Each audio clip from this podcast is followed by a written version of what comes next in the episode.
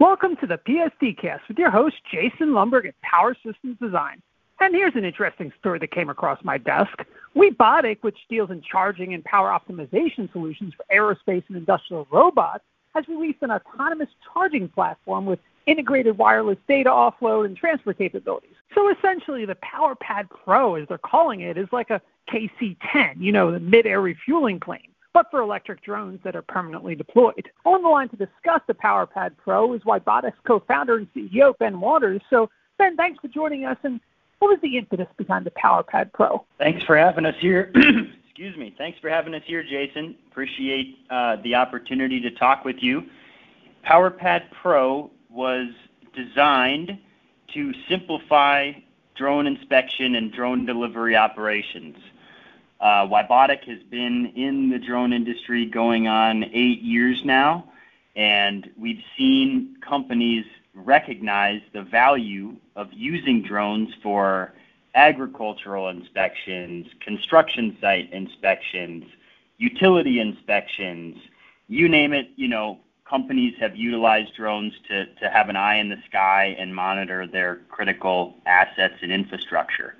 However, what we've really observed is that there are a lot of missing technical pieces. You could have the world's best drone, but at the end of the day, for an autonomous deployment, that drone needs the ability to land and recharge. It also needs the ability to actually land accurately enough on a platform. Precision landing has been a big challenge in the drone industry for many years.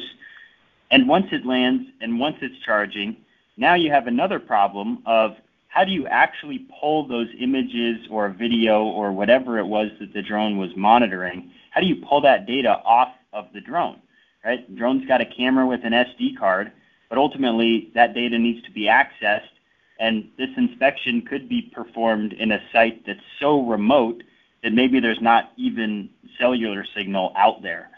So we packed all of those features into PowerPad Pro really with the intention to make it truly seamless for businesses to be able to deploy a PowerPad with any drone they want or they need to use for their specific application PowerPad Pro is drone agnostic, so it works with different types of drones.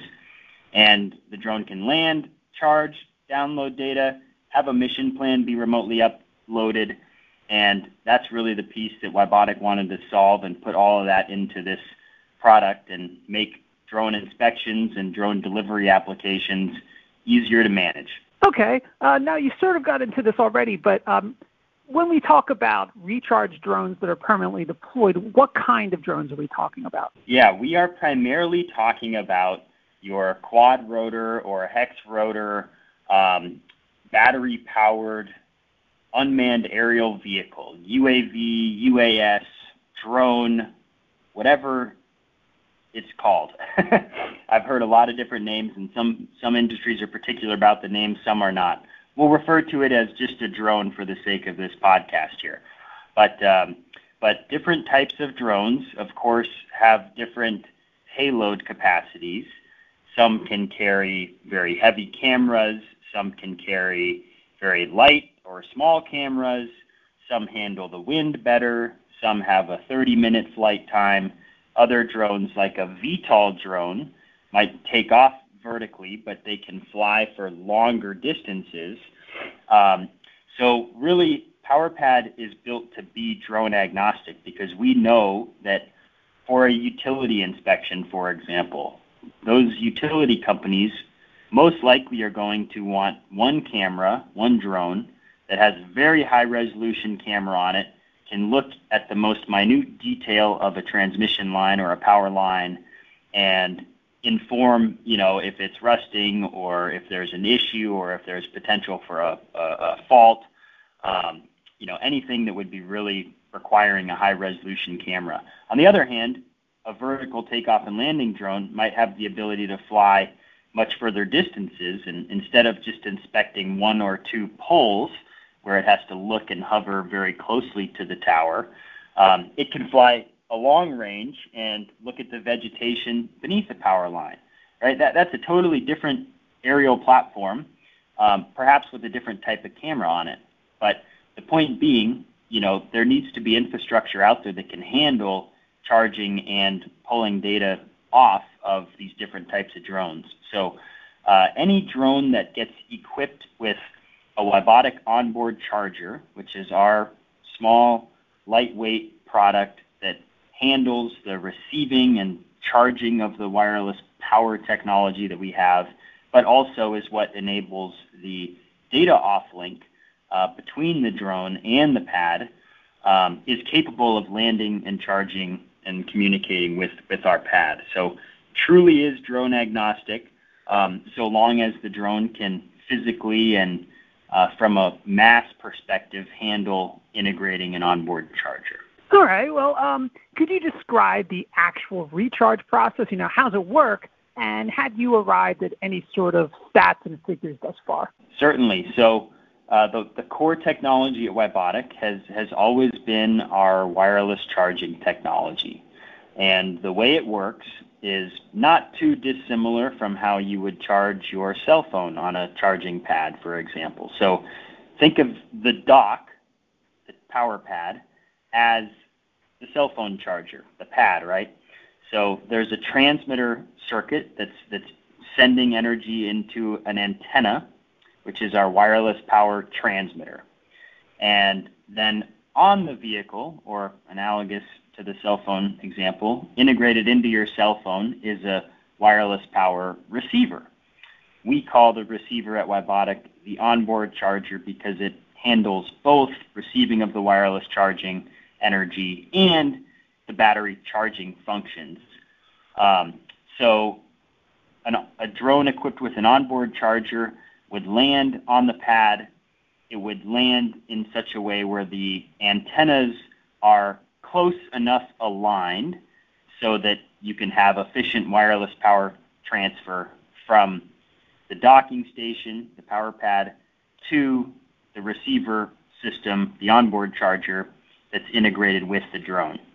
And one of the unique things about the WiBotic product, going back to the fact that we're drone agnostic, uh, we can charge different types of batteries and we can programmatically adjust the, the rate of charge, the, the charge current that's going into the battery. So, for example, a very large drone may want to charge quicker and may need a higher current level than a smaller drone, or a drone that's just going to be sitting there idly for 10 hours until it goes on its next flight, and therefore, to extend the lifetime of the battery, it's better not to always charge quickly.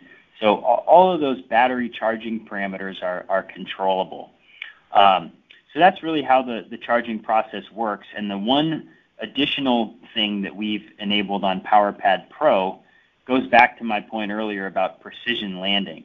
Drone drones have gotten much more accurate at holding their position in the air, uh, landing, but trying to land within a couple centimeters, which which ultimately is what is required for the WiBotic system, and, and for a wireless power system, a couple centimeters of flexibility is actually quite a bit of flexibility. If you compare that to perhaps the, the millimeter level precision required to charge your, your cell phone, um, it's still not good enough for drones.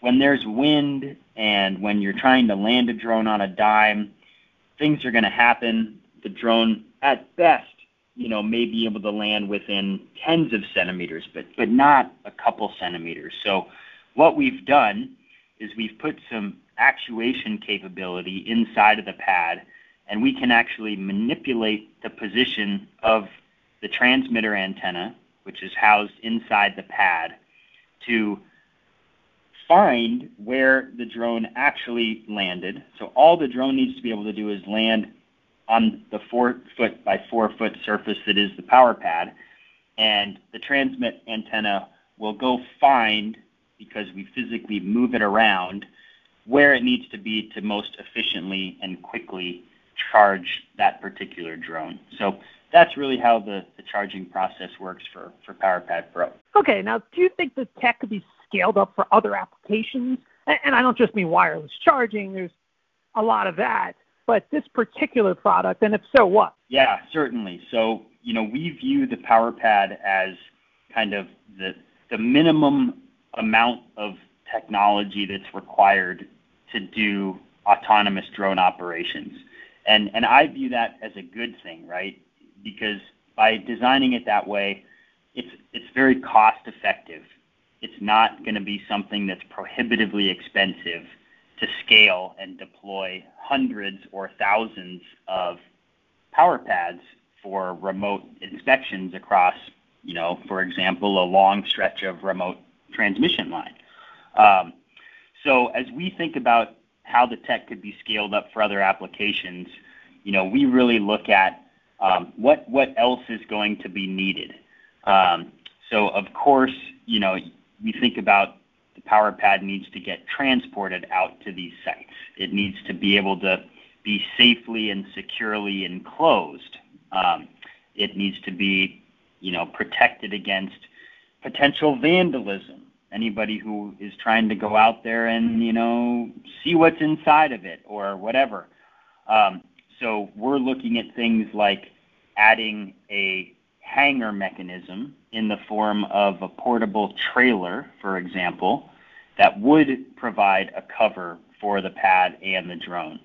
Um, we're looking at extending our partnerships with companies who analyze imagery data and they can run their software on the power pad so that as that imagery comes off the drone and stored on the pad, they can run software that analyzes the images, stitches the images together on the edge so that all that needs to be sent back from the power pad is a small zip file including the report that's already analyzed all those images, as opposed to having to send the gigabytes upon gigabytes of raw imagery data back potentially across a really long distance if these are deployed remotely. So as we think about how it can be scaled up, you know, we think of this really as the base platform and it's very extensible to accommodate the things that you would need to do, for example, remote cell tower inspections or remote farm inspections. Farms might need a different type of a camera and drone and data analytics than what's needed for inspecting a power line. Um, so th- those are really the types of things that we look at as far as how to scale up the power pad. And, and of course, there's also the power level itself, right? You could imagine as the world evolves and um, human carrying transport drones become uh, more of a prevalent thing.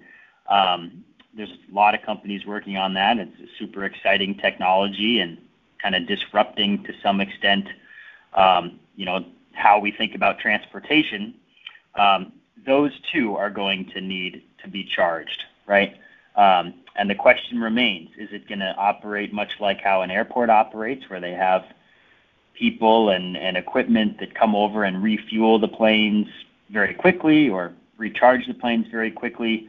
Or are there going to be stations that are remotely deployed where a drone or a large person carrying vehicle can land, charge up so that it can keep flying longer distances, right? You know, batteries on aerial vehicles ultimately need to be recharged and if you recharge them, it can keep flying, and if you don't, then it needs to have enough juice to be able to make it back to its original destination. So you know, I think power level is another area that we can certainly think about scaling up this type of a platform for other applications, in addition to some of those other things I mentioned about making it as applicable as possible to all applications that are looking at this for a remote inspection platform. Oh, very interesting. Well, thanks, Ben. I want to thank you for your time and to our audience. Thanks for joining us. Stay safe and healthy and have a great day.